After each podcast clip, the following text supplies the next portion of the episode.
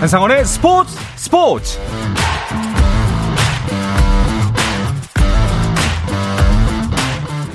스포츠가 있는 저녁 어떠신가요? 아나운서 한상원입니다. 오늘 하루 이슈들을 살펴보는 스포츠 타임라인으로 출발합니다.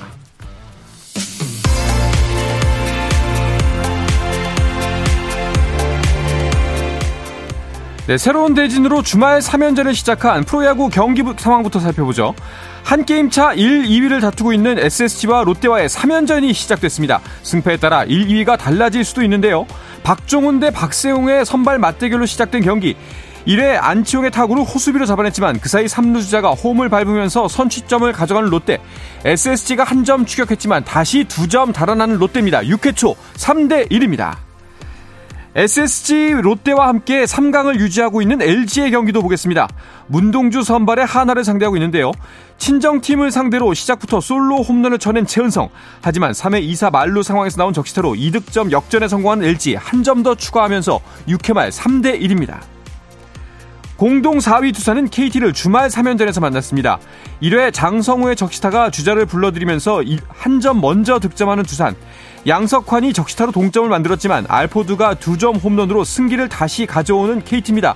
KT가 추가 득점에 성공하면서 6회 초 현재 6대1로 5점 차 앞서 있습니다. 공동 4위 또 한 팀 NC의 상대는 삼성인데요. 두 팀 모두 어제 우천 취소로 하루 휴식을 취하고 경기에 나섰습니다. 1회 이용준의 폭투로 행운의 한 점을 얻어낸 삼성. NC가 바로 추격했지만 2회 김현준의 솔로 홈런으로 다시 한 점 달아나는 삼성입니다. 이후 피렐라와 이현준이 홈런을 추가하면서 점수차를 벌리고 있습니다. 5회 말 현재 5대 1입니다.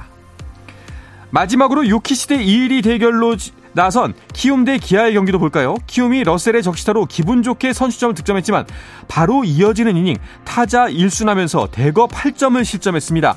기아가 10점을 득점하면서 7회 초 현재 10대 1로 크게 앞서 있습니다.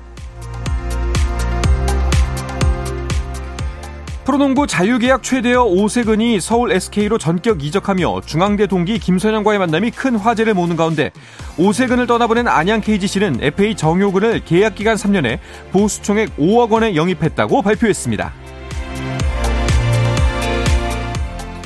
테니스 클레이 코트의 제왕 라파엘 나달이 고관절 부상 장기화에 따라 이달 말 프랑스 오픈에 불참합니다. 프랑스 오픈 14회 우승, 메이저 최다 22승에 빛나는 나달은 기자회견을 통해 프랑스 오픈 불참과 함께 2024년이 선수로 뛰는 마지막 해가 될 것이라며 은퇴를 예고했습니다. 한국 프로골프 KPJ 코리안 투어 SK텔레콤 오픈에서 백석현이 1, 2라운드에서 내리 선두를 달려 무명 탈춘의 발판을 마련했습니다. 백석현은 중간 합계 12언더파로 캐나다 교포 이태훈을 세타차로 제치고 단독 선두에 올랐습니다. 이 대회에 21번째 출전한 최경준은 1언더파를 기록해 20번째 컷 통과를 이뤄냈고 괴력의 장타자 정찬밀은 중간 합계 9오버파로 컷 탈락했습니다. 미국 프로농구 NBA 서부 컨퍼런스 파이널에서 덴버 너기츠가 LA 레이커스를 108대 103으로 이기고 시리즈 첫 두 경기를 모두 잡아내며 2연승을 달렸습니다. 덴버는 37득점, 10리바운드를 쏟아낸 자말 머레이가 승부처 활약까지 더하며 팀의 중심을 잡아줬고 니콜라 요키치도 23득점, 17리바운드, 12어시스트로 트리플 더블을 달성하며 팀 승리를 이끌었습니다.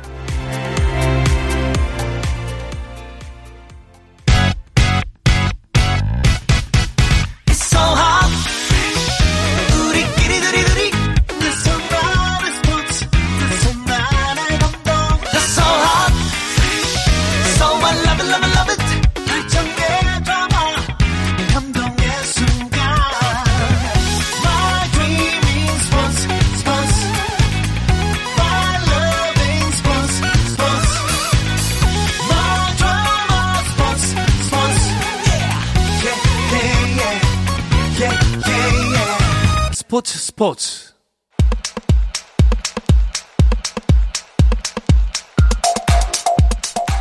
금요일 저녁 축구 이야기 축구장 가르기 시작하겠습니다. 중앙일보의 송지훈 기자, 축구 전문 매체 히든K의 류청 기자와 함께합니다. 두 분 어서 오십시오. 안녕하세요. 안녕하십니까. 반갑습니다. 어, 일단은 축구계에서 지금 많은 분들이 궁금해하실 만한 사항입니다. 이 이야기부터 짚고 넘어가야 될 것 같은데요. 손준호 선수 사태부터 짚고 가겠습니다. 일단 도대체 무슨 일이 벌어진 건가요? 그 중국 프로축구 산둥 타이샨에서 뛰고 있는 손준호 선수 지난 네. 12일에 이제 비행기 편으로 국내로 귀국을 하려는 과정에서 공항에서 네. 중국 공안에게 이제 체포가 되는 그런 상황이 발생을 했고요. 그 이후로 지금 계속 구류 상태입니다. 음. 우리나라에서 지금 대한축구협회, 외교부, 문화체육관광부 이런 유관 단체들이 이게 좀 어떻게 된 거냐 네. 열심히 수소문을 하고 있는데요. 일단 중국 외교부에서는 뇌물죄 혐의로 조사를 하고 있다. 뇌물죄. 이렇게 설명하고 있습니다. 네.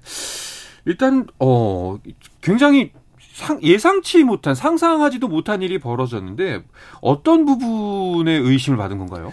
어 일단 소환장을 받았는데 어, 이게 응하지 않았어요. 그래서 출국 아. 금지가 된 상태인지 모르고 가족들과 출국을 하려고 했고요. 네. 사실 그날이 이제 손준호 선수의 그 생일날이었고, 음. 어, 좀 공교롭게도 제가 아침에 이런 일이 있을지 모르고 문자를 주고받았었는데, 그 이후에 이제 보도가 나와서 제가 좀 깜짝 놀랐던 기억이 있고요. 어, 일단 뭐 손준호 선수 측에서는 뭐 방어권 등 여러 가지를 생각해서 소환에 응하지 않고 한국에 뭐 다녀와서 응하려고 했다라고 네. 하지만 어, 중국 공안 입장에서는 어쨌든 소환장을 보냈는데 응하지 않고 출국. 출국을 하려다가 이제 건거가 됐기 때문에 음. 당연히 좋은 영향으로 받아들여지지는 않았을 것 같습니다. 네, 뭐 일단 도망치는 거 아닌가라는 의심을 했던 걸로 보이네요. 그런데 어, 구류, 구금을 한 죄명, 이제 의혹을 받고 있는 죄명이 뇌물죄입니다. 이게 뇌물을 줬다는 건지 받았다는 건지, 뭐 구체적인 정황이 있던 게 아무것도 없어요. 제가 그 지금 중국 현재 예. 저랑 이제 연락이 되는 분들 통해서 파악한 바에 따르면 일단 지금 많은 분들이 우려하는 승부 조작과 관련된 혐의는 아닌 것 같습니다. 어. 그 지금 중국 축구 관련해서 이제 조사를 진행하고 있는 이제 중국의 공안국 우리로 치면 검찰이죠. 네. 두 곳이거든요. 심양의 공항국이 지금 승부조작 관련한 그런 조사를 하고 있고 네. 그리고 무한에서 공항국은 중국 축구협회 관련한 비리 이렇게 음. 서로 나눠서 조사를 하는데 지금 손준호 선수를 구금하고 있는 쪽이 바로 심양의 공항국이에요. 승부조작이요? 그래서 승부조작 네. 관련된 그쪽에서 담당하다 보니까 혹시나 연관된 게 아닌가라는 걱정을 하시는 분들이 많은데 네. 현재로서는 그 그거 관련한 혐의가 드러난 건 전혀 없고요. 음. 지금 제가 파악된 정보로는 그 손준호 선수와 지금 이미 그 구속이 되어 있는 산둥 감독 사이에 일정 액수의 이제 금전적인 거래가 있었던 게 이제 계좌 추적으로 확인이 됐다고 해요. 음. 그래서 산둥 감독이 지금 범죄 혐의를 받고 있다 보니까 이 돈이 왜 오간 것이냐에 대한 중, 중국 검찰 의 수사가 이루어지고 있다. 이렇게 보시면 될 것 같습니다. 일단은 수사 상황인 거군요. 그렇습니다. 뭐 그 밖에 손준호 선수 관련된 내용들은 그 손준호 선수 에이전트를 통해서 소식들이 들어오고 있나요? 네, 맞습니다. 그런 상황이고요. 손준호 선수가 이제 구금된 6일 만에 한국 영사와 이제 면담을 했습니다. 네. 영사 영, 영사 면담을 했고 아, 일단 영사 면담에서는 영사가 밝힌 것은 뭐 인권 침해는 없고 빠르게 수사 빠르고 공정하게 수사해 줄 것을 중국 당국에 요청했다라는 얘기가 있고요.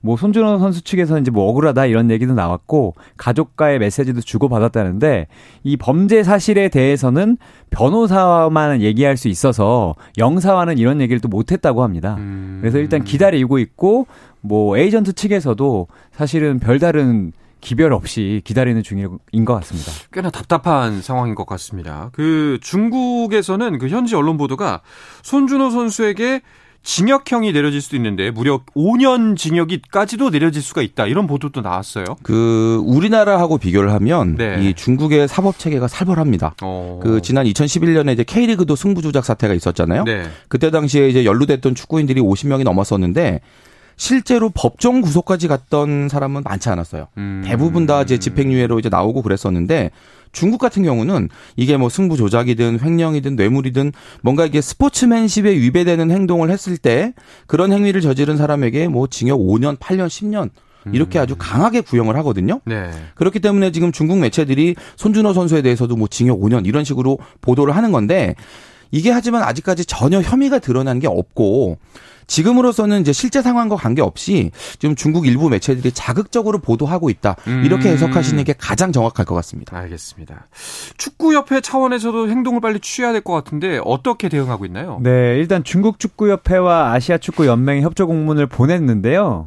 어, 아직 이제 답을 받지는 못했다고 합니다. 그래서 이제 국제 파트 전문가 두 명을 아, 이제 중국에 이제 음. 파견을 하려고 하고요. 이분들은 지금 이제 비자를 받고 있고 비자 바, 발급이 완료되는 대로 네. 중국으로 날아가서 중국 축구협회와 검찰 측과 이야기를 할 것이라고 합니다. 네. 이런 와중에 이제 아까 말씀하신 그 산둥 팀의 감독은 경질이 됐고요. 이 새로운 감독으로 최강희 감독을 영입했다는 소식이 떴는데 현재 그 팀 자체가 좀 위태위태한 상황 아닌가요? 산둥을 비롯해서 지금 이 중국 프로축구 관계자들이 이 승부 조작 포함한 비리 혐의로 대대적인 조사를 받을 거다라는 네. 그런 이야기는 사실 올해 초부터 계속 있었어요. 어... 네. 그리고 또 실제로 산둥은 감독이 체포가 된 상황이고 그렇기 때문에 지금 뭐 정상적인 감독의 리더십이 발휘될 수 있는 상황은 아니었거든요. 네. 그래서 산둥 입장에서도 어떤 방식으로든 새 감독을 선임해야 되는 그런 상황이었고 지금 이 팀에서 손준호 선수가 전북 출신인 손준호 선수가 에이스 역할 해주고 있었고 또 전북 출신의 파비오 코치가 감독 대행을 맡았던 그런 여러 가지 인연도 있었기 때문에 최강희 감독과 자연스럽게 연결된 것으로 좀 그렇게 추측이 됩니다. 네, 이거 좀 12일에 벌어진 일이니까 벌써 일주일이 돼가는데 빠르빨리 좀 해결이 됐으면 좋겠습니다. 자, 이어서 여자 축구 대표팀 이야기도 나눠보도록 하겠습니다. 올림픽 아시아 2차 예선 조편성이 나왔는데 아 죽음의 조입니다. 네, 험난해요. 네. 네. 파리 올림픽에 가야 되는데 역시 여자 대표팀은 올림픽이 월드컵보다 어렵습니다. 어. 아, 그래서 어, 일단 제가 본조 중에서 가장 어려운데 중국, 태국, 북한과 한 조에 들어갔거든요. 네. 아, 중국은 당연히 여자 축구 강국이라서 한국이 아, 상당히 어려움을 많이 겪었던 팀이고 어, 태국은 포트 3번에서 가장 강한 팀이었는데 아, 한 조에 들어갔고요. 북한은 아, 4번 포트에 들어갔습니다만 이 팀이 사실 이 조에서 가장 강한 팀인데 어. 최근에 이제 코로나 영향으로 전적이 없다 보니 4번 포트에 들어갔거든요. 네. 근데 북한만은 피해야 된다라고 했는데 북한과 한 조에 들어갔습니다. 아. 게다가 이제 중국에 가서 경기를 치르기 때문에 어떤 적지에서 강한 뭐 중국, 태국, 북한을 상대로 적어도 조 2위를 거둬야 되는 어. 네, 상황입니다. 중국도 강팀이고 보니까 이제 피파 랭킹으로 중국도 높고요. 북한은 일단 전적이 없어서 4번 포트에 들어간 건 사실은 탑시드군요. 그렇죠. 사실은 네. 북한을 예. 아시아에서 최강으로 보는 그런 전문가들도 많이 있거든요. 음. 그런데 북한이 여러 가지 정치적인 문제 때문에 여러 국제 대회를 출전하지 않았던 기간이 길었고 그러면서 이제 피파 랭킹이 자연스럽게 사라지는 그런 상황이 돼서 지금 4번 포트로 들어온 건데 아 지금 이 조에 속해 있는 모든 나라 네. 중국, 네. 우리나라, 북한, 태국 다 아, 왜 하필 이줘야 똑같은 생각하고 있을 것 같습니다. 서로, 네. 예, 아, 얘네들은 피했어야 되는데. 그렇죠. 서로 간에 똑같은 동상이몽을 꾸고 있는 것 같습니다. 자, 근데 자, 이렇게 해서 12개 나라가 3개 조로 나뉘어서 조별 예선을 치르는데요.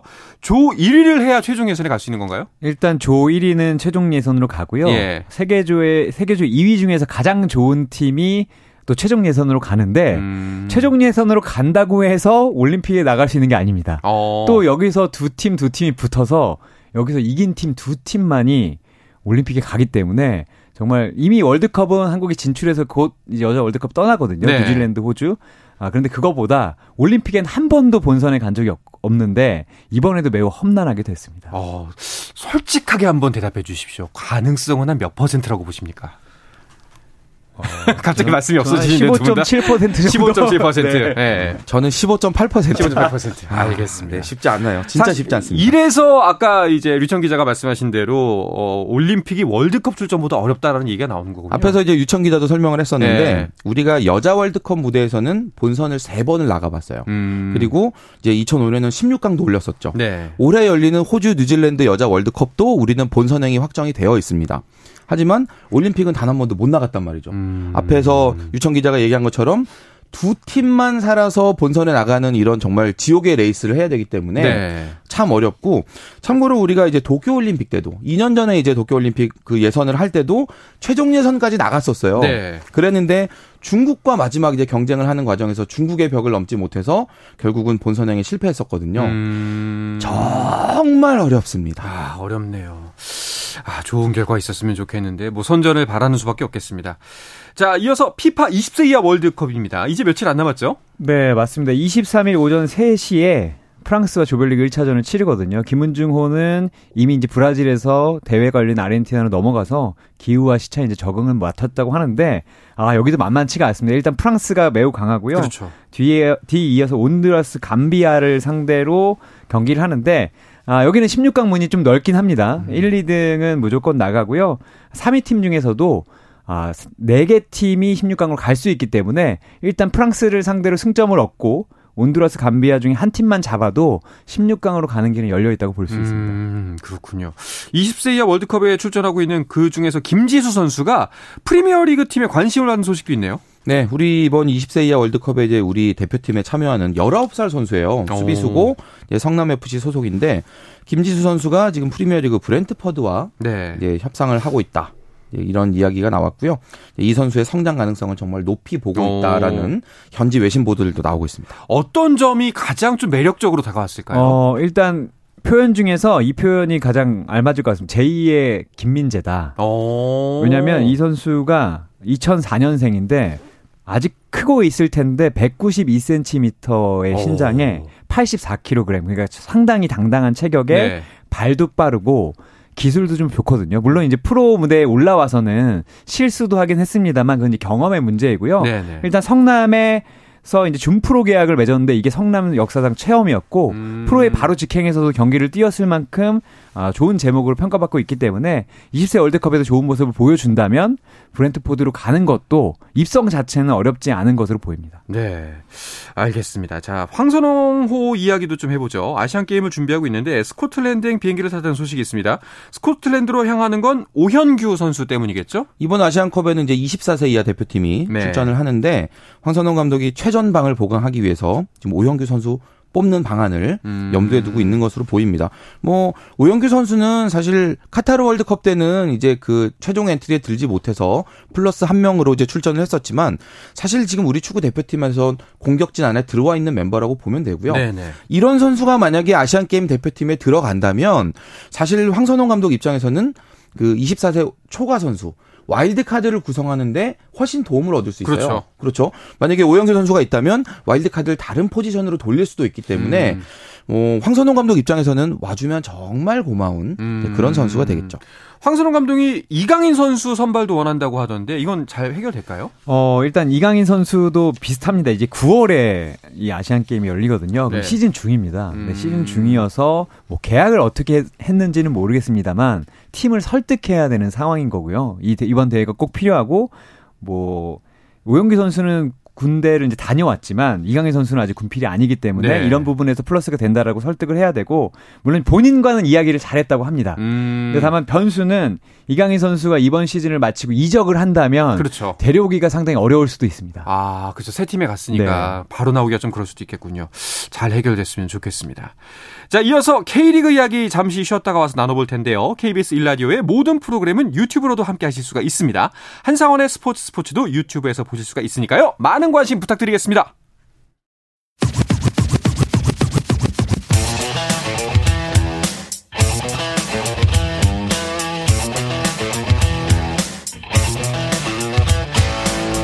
짜릿함이 살아있는 시간. 한상원의 스포츠 스포츠. 금요일 저녁 축구 이야기 축구장 가는 길 듣고 계십니다. 축구 전문 매체 히든K의 류청 기자, 중앙일보의 송지훈 기자와 함께하고 있습니다. K리그 이야기로 넘어가 보겠습니다. K리그 1은 13라운드까지 치러진 상태입니다. 현재 순위를 짚어보면 어, K리그 1의 판도가 쉽게 읽히겠죠? 송지훈 기자가 정리해 주시죠. 네. 울산이 절대 1강입니다. 아... 승점 34점, 네. 뭐 독주 체제를 아주 탄탄하게 구축한 그런 상황에서 승점 23점에 서울과 제주, 포항 이 세 팀이 나란히 2위, 3위, 4위고요. 그리고 승점 21점에 5위 대전까지 이제 상위권으로 묶으면 될 것 같습니다. 네. 그 뒤로 이제 승점 17점에 대구, 15점에 수원 FC와 전북, 14점에 광주, 그리고 13점 인천까지 이제 다섯 팀을 한 중위권 정도로 볼 수 있을 것 같고 승점 10점에 강원 그리고 8점에 수원 삼성 이 두 팀 11위와 12위인데요. 뭐 하위권으로 분류해야 될 것 같습니다. 네.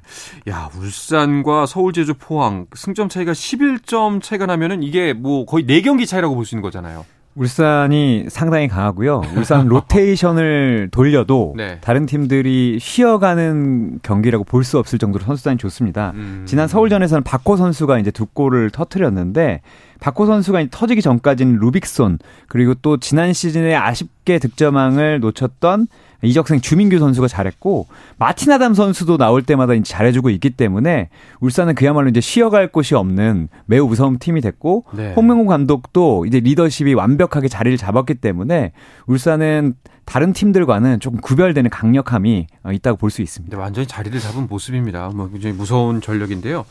자, 지난주와 이 순위표를 비교해 봤을 때 가장 크게 변한 팀은 대구네요.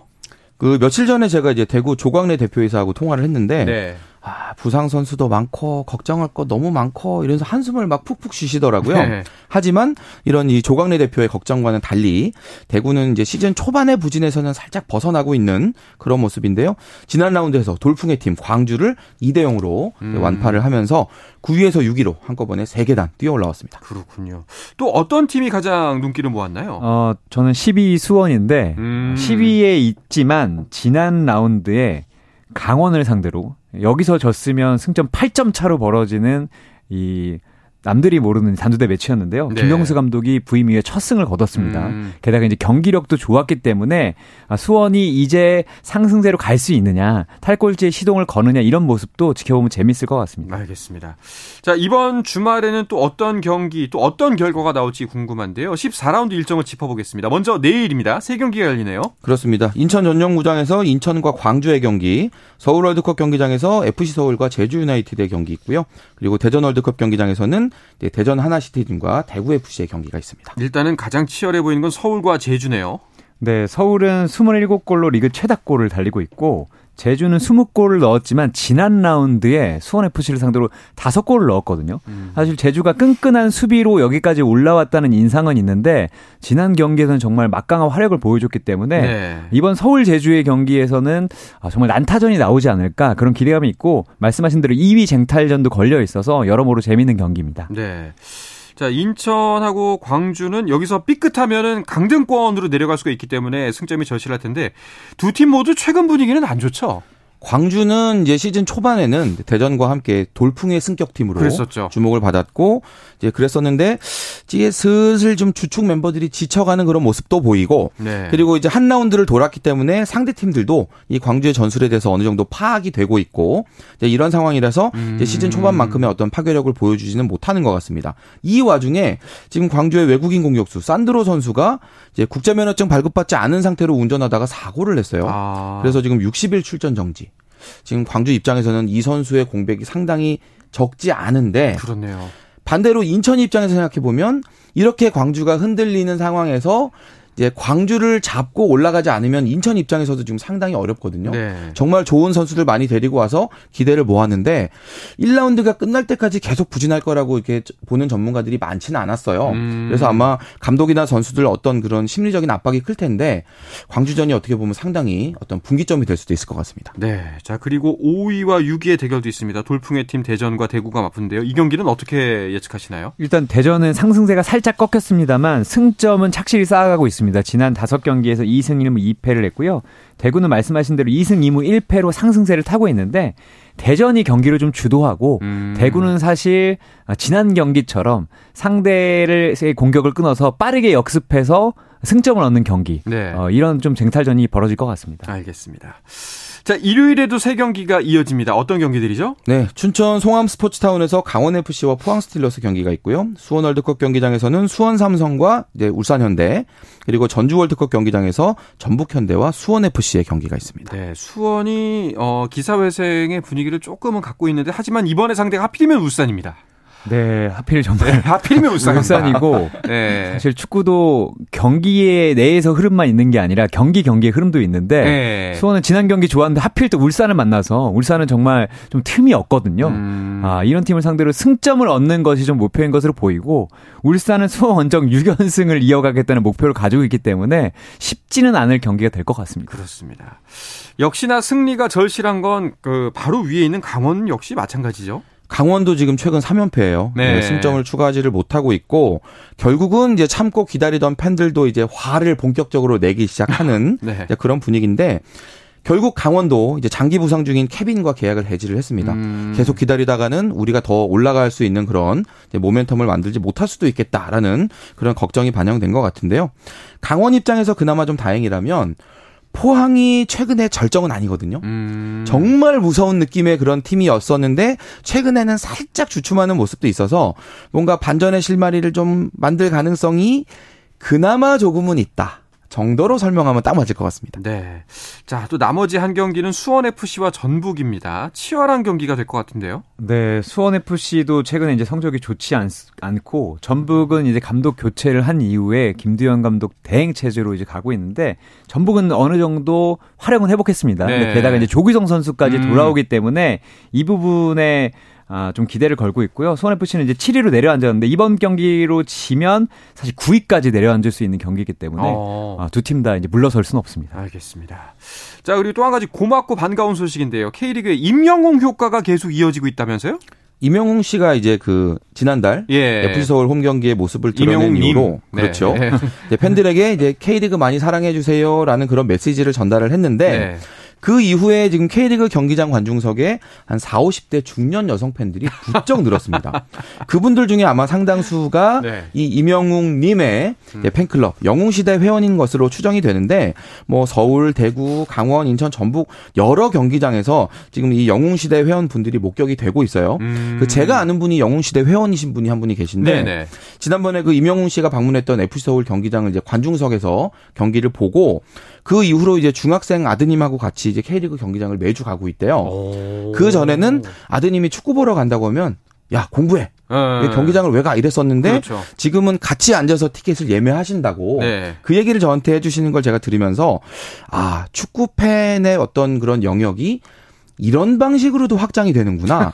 라는 점에서 저는 뭐 긍정적인 변화라고 생각하고 있습니다. 그렇습니다. 뭐 이명웅님 앞으로도 한 말씀만 더 해주시기 바라겠습니다. 너무너무 감사하네요. 네. 마지막으로 K리그 2의 주말 경기 일정도 짚어보도록 하겠습니다. 어떤 대진이 있죠, 류청 기자? 네. 5월 20일에 토요일에 4 경기가 있습니다. 안산과 성남, 그리고 천안과 충남 아산, 안양과 전남, 그리고 서울 이런데 부천이 붙고요. 일요일에는 경남과 부산이 붙고 김천과 충북 청주가 대결하는데 이번 라운드에는 무패를 달리고 있는 1위 김포는 한 주 쉬어갑니다. 네, 알겠습니다.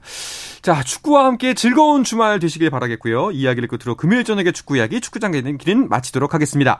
중앙일보의 송지훈 기자, 축구 전문 매체 히든케이의 류청 기자와 함께했습니다. 두 분 오늘도 고맙습니다. 감사합니다. 감사합니다.